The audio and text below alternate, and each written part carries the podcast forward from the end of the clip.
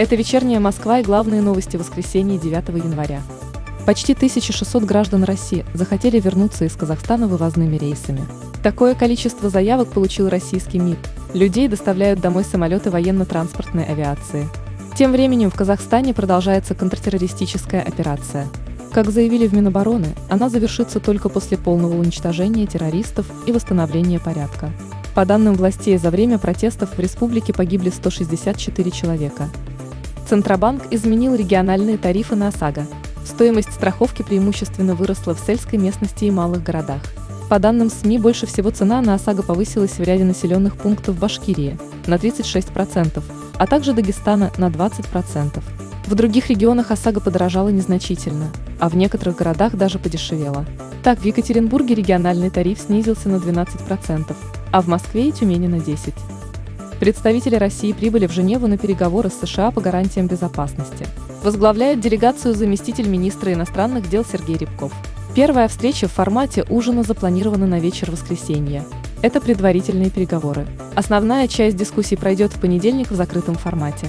В конце прошлого года Москва опубликовала проекты договора с Вашингтоном и соглашения с НАТО. В них Россия, в частности, требует от западных партнеров юридических гарантий отказа от дальнейшего расширения Альянса на восток, от присоединения к блоку Украин и от создания военных баз в постсоветских странах. Антитела у переболевших коронавирусом способны ошибочно атаковать здоровые клетки организма. К такому выводу пришли американские ученые. Неправильные антитела могут появиться через несколько месяцев после выздоровления. Так, почти у ста восьмидесяти медработников, перенесших болезнь до появления вакцины, обнаружили стойкие антитела, которые вызвали хронические воспаления, повреждения суставов, кожи и нервной системы. Как заявил в «Вечерней Москве» врач-иммунолог Владимир Балибук, при коронавирусе появление аутоиммунных реакций можно предотвратить только посредством прививки. Ее нужно сделать заранее.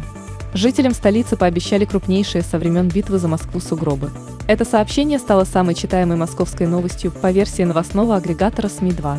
По данным Центра погоды ФОБОС, осадки разной интенсивности ожидаются в течение всей недели. В пятницу снежное ненастье усилится, а сугробы достигнут рекордной полуметровой высоты, почти вдвое больше положенной нормы.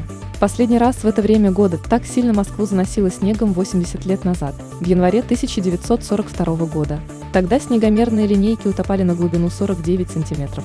При этом ближе к выходным резко потеплеет.